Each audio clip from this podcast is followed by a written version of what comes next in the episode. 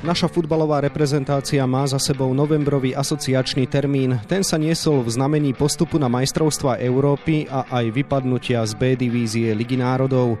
Čo to v praxi znamená, sa pokúsime vysvetliť v dnešnom podcaste Denika Šport a športovej časti Aktualit Šport.sk. Príjemné počúvanie vám želá Vladimír Pančík.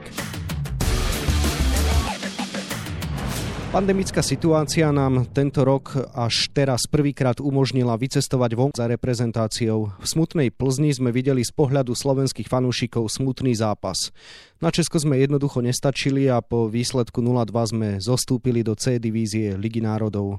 Spoločne so mnou bol v Štruncových sadoch aj kolega Miroslav Antol, ktorý mesto v západných Čechách navštívil prvýkrát.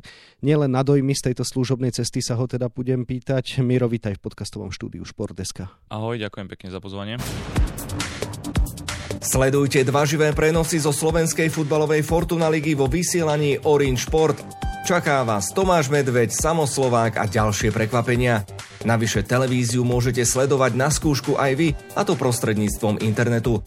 Kliknite teraz na web sport.orange.sk a získajte bezplatný kód, vďaka ktorému uvidíte špičkový prenos s kvalitným komentárom. Miro, tak sa odrazme od zápasu. Ako by si opísal výkon nášho týmu v Plzni? Dalo by sa veľmi stručne jedným slovom nedostatočný. Ten výsledok 0-2 hovorí za všetko. Z pohľadu šancí na udržanie sa v B divízii by nám nestačilo ani prípadné víťazstvo. Matematika bola jasná už pred tým novembrovým dvojzápasom. Potrebovali sme 6 bodov, ale zároveň pomoc aj konkurentov Škótska či Izraelu. Napokon sme získali body 3 po víťazstve so Škótskom a teda prehre Plzni.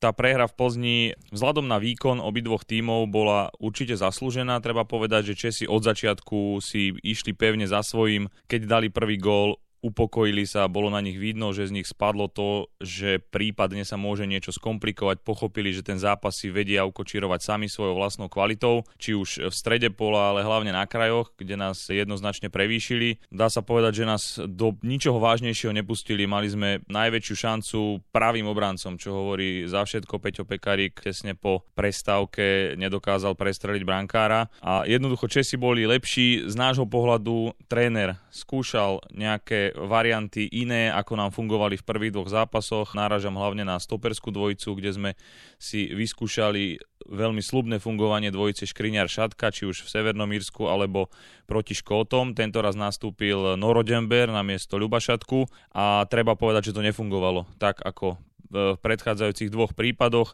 Samozrejme už je na analýze reprezentačného trénera a jeho kolegov, prečo konkrétne to nebolo až také dobre, či to bolo aj silou súpera, lebo Česi boli jednoznačne najlepší z tých všetkých, s ktorými sme sa stretli počas reprezentačnej jesene. Takisto sme sa vrátili k variantu s dvoma krydelníkmi pri našom, dá sa povedať, takom tradičnom rozostavení 4-2-3-1, alebo teda 4-1-4-1 a ani tam to nefungovalo. Na Robovi Mákovi bola vidieť obrovská snaha, priniesol 2-3 momenty, ktoré boli zaujímavé, na ktorých by on osobne mohol stavať v ďalších zápasoch v reprezentácii, ale je na ňom vidieť, že ešte má len jeden zápas v základnej zostave za Ferencvároš a potrebuje ich oveľa viacej. Verme, dúfajme v prospech reprezentácie to určite bude, keď začne tam pravidelne hrávať. Verme, že stále má ten potenciál v sebe. To isté platí na druhej strane. Bobo Rusnák už niekoľko zápasov je veľmi nejasný na tej strane. On aj v Amerike hráva skôr v strede poľa, alebo teda stále v strede poľa.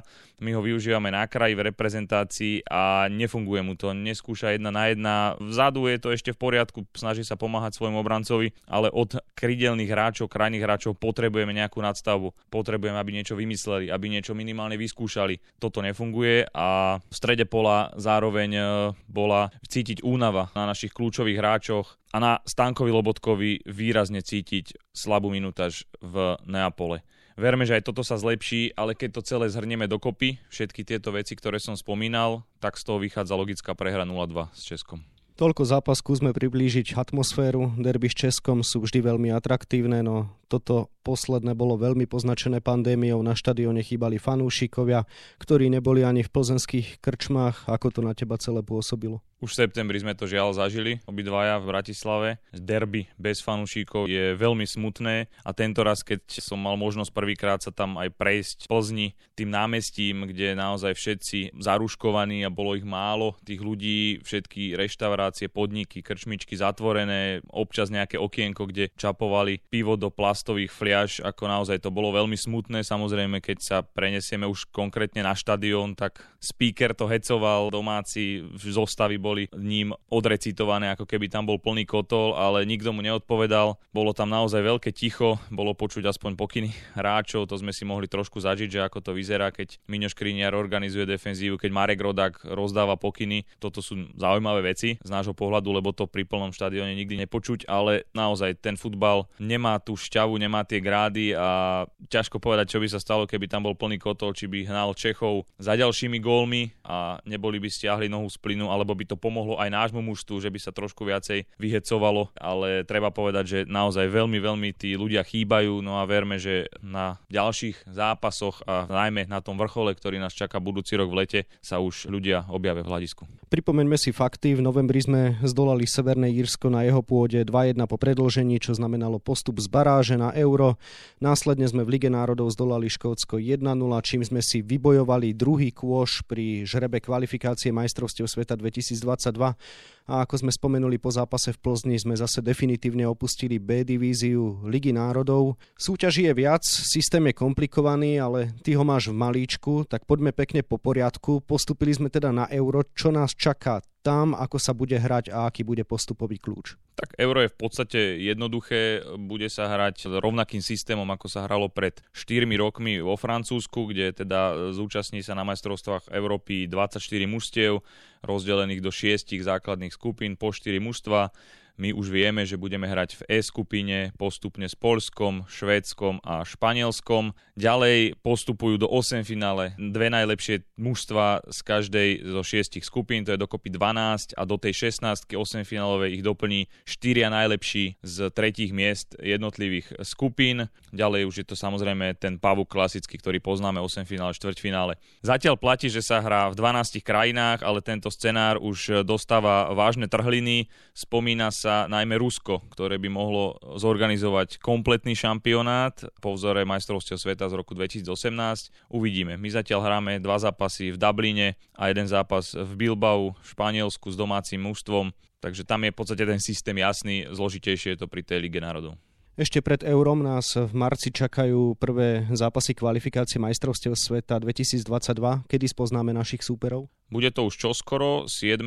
decembra na žrebovanie v Cürichu vo Švajčiarsku, takže v podstate v pondelok 7. sa dozvieme, s kým budeme hrať v tej kvalifikácii. Čo v praxi znamená, že sme v druhom koši a koľko tímov postúpi na šampionát? V prvom rade treba povedať, že je to výborná správa, že sme sa ako Slováci napriek tým rôznym nesúrodým výkonom a horším výsledkom, najmä teda v Lige národov, udržali v tom druhom koši. Čo to znamená? Každý kôš z tých prvých piatich obsahuje 10 mužstiev, ideme teda podľa poradia, podľa rebríčka FIFA a my sme momentálne 19 po týchto odohratých zápasoch novembrových a tým pádom uzatvárame spoločne, myslím, že so Srbskom druhý výkonnostný kôš. Je naozaj veľký paradox, že Česi, ktorí nás už 4 krát po sebe zdolali, či už v prvej edícii Ligy národov alebo teraz na jeseň, sú až v treťom koši. Je to samozrejme zložitejším výpočtom toho koeficientu, ktorý odráža to postavenie mužstiev. A na šampionát postúpi z kvalifikácie 10 výťazov jednotlivých kvalifikačných skupín. Tí pôjdu priamo. Celkovo je k dispozícii dispozícii 13 miesteniek pre Európu na majstrovstvách sveta.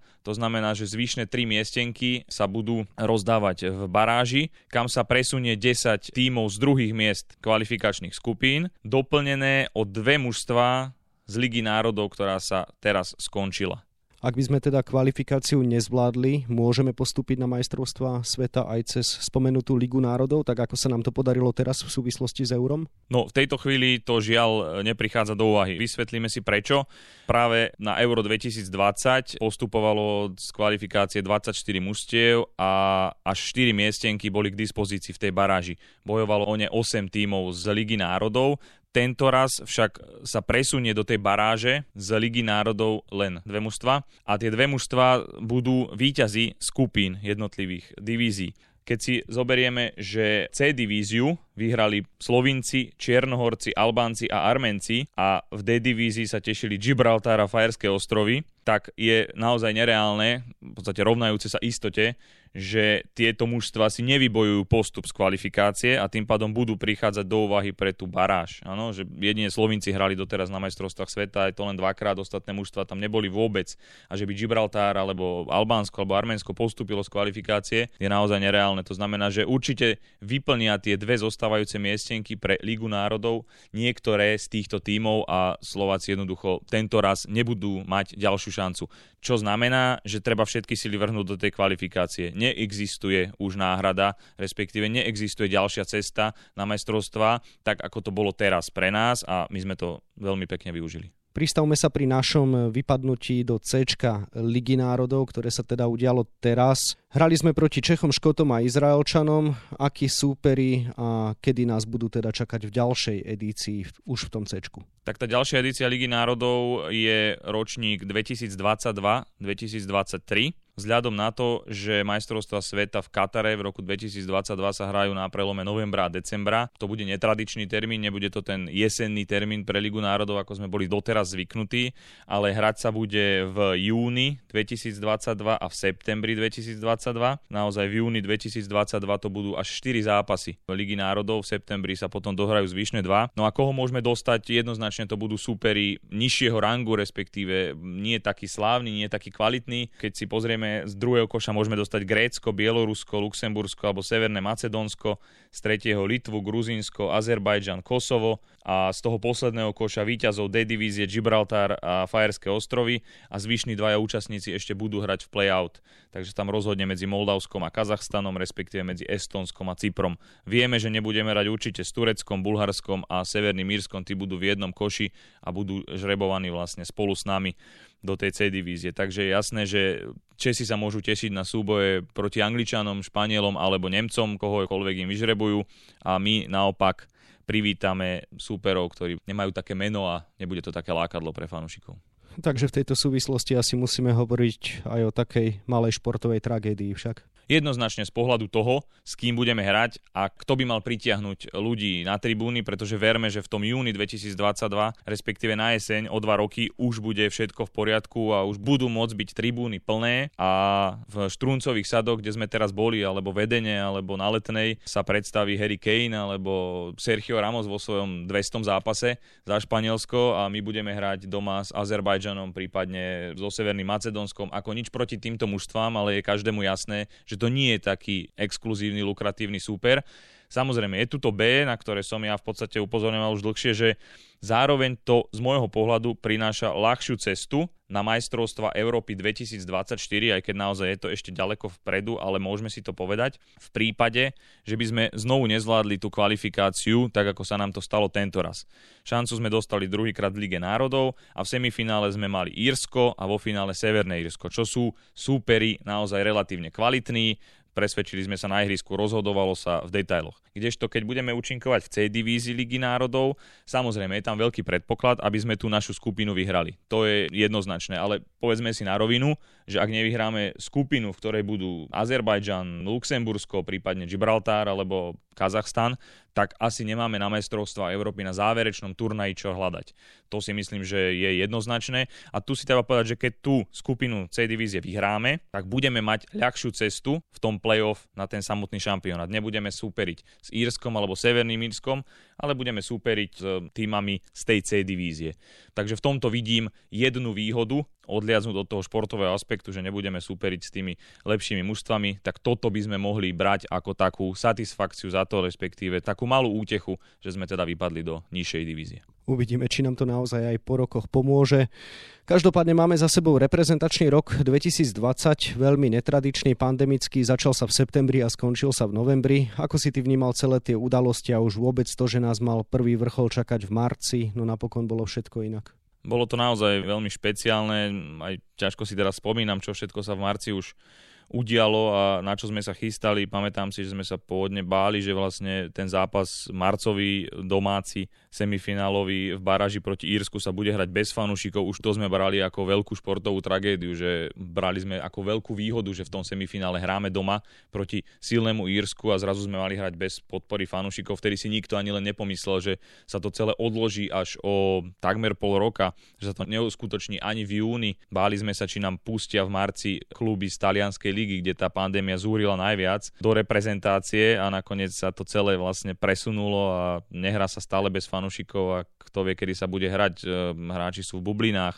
Zažili sme to nie len my, ale prakticky všetci v Európe mali problémy s koronavírusom, s karanténou. Zoberme si, aké problémy mali Česi počas tej Ligy národov, že museli prakticky vymeniť celé mužstvo v zápasoch so Škótskom, keď sa ocitli v karanténe, napriek tomu vyhrali skupinu s 12 bodmi, aj to svedčí o ich sile. Takže ten rok bol zvláštny, bol špecifický, my si ho ceňme, že sme postúpili a berme to ako naozaj veľký úspech. Keď sa konečne podarilo reštartovať európsky futbal na jeseň, tak sme sa naozaj veľmi tešili na ten prvý duel s Českom, ktorý nás ale totálne vyzliekol do naha. Na tehelnom poli sme prehrali 1-3, nezlepšovali sme sa, došlo k zmene na lavičke národného týmu. Pavla Hapala nahradil Štefan Tarkovič.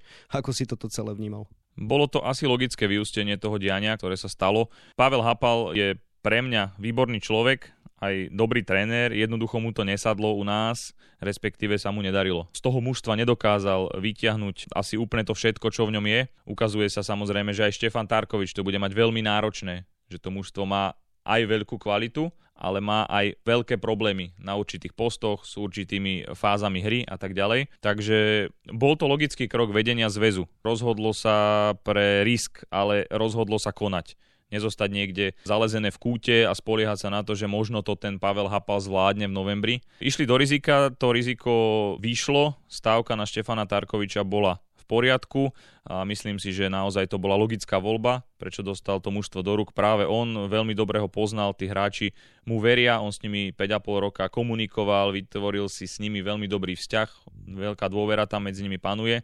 Takže on to dobre nastavil, všetci si to chválili, hráči, realizačný tím, bolo to aj vidieť na ihrisku v Belfaste, že to funguje, že to mužstvo má obrovskú silu a ukázalo sa to najmä po tom vyrovnávajúcom góle dostať v 87. minúte gól na 1-1, navyše takýto nešťastný vlastný, zažili sme to už viackrát, nie len reprezentácie, aj kluby v rozhodujúcich momentoch, ale naozaj naši hráči zdvihli hlavy už v riadnom hracom čase a skvelo zvládli aj to predlženie, takže bola to dobrá voľba a verme, že šťastnú ruku bude mať aj Štefan Tarkovič v ďalšom období. Ak sa samozrejme stane reprezentačným trénerom, ale mala by to byť už len formalita. Očakávame, že po postupe na Euro 2020 výkonný výbor mu dá ten mandát.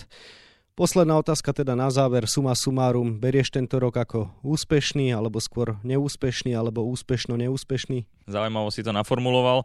Tretíkrát v histórii budeme hrať na veľkom turnaji. Verme, že ten turnaj naozaj sa uskutoční, či už 12 alebo v jednej krajine, to nám môže byť momentálne prakticky jedno. To znamená, že jednoznačne úspešný z pohľadu toho postupu. Musí to byť veľký impuls, či už pre hráčov, mladých, starých, pre ešte len začínajúcich, pre trénerov, pre fanúšikov, pre všetkých, ktorí futbal robíme, ktorí o ňom píšeme, ktorí ho hrajú, ktorí ho hráme. A Jasné, je tam aj veľký výkričník alebo niekoľko výkričníkov, nad ktorými sa treba zamyslieť, ktoré treba rozobrať do podrobna, poučiť sa a ísť ďalej. A ten neúspech, ktorý bol v Lige národov jednoznačne a ten herný prejav, ktorý sme všetci videli, že je jednoducho krývajúci v mnohých aspektoch, tak treba zlepšiť. Ale ten úspech v podobe postupu u mňa určite prevláda. Takže keď celkovo mám povedať, tak to bol vzhľadom na okolnosti a na všetko pre nášu reprezentáciu úspešný rok. Toľko môj kolega z Denika Šport, Miroslav Antol, ktorému teda ešte želám pekný deň. Pekný deň aj tebe. K zápasom našej futbalovej reprezentácie sa vraciame nielen na webe Šport.sk, ale aj v denníku Šport na piatich stranách. Ak sa zastavíte v novinovom stánku, môžete si prečítať aj tieto témy. Ako hodnotí svoj návrat do národného týmu obránca Tomáš Hubočan a ako sa pozdával debut Tomášovi Suslovovi.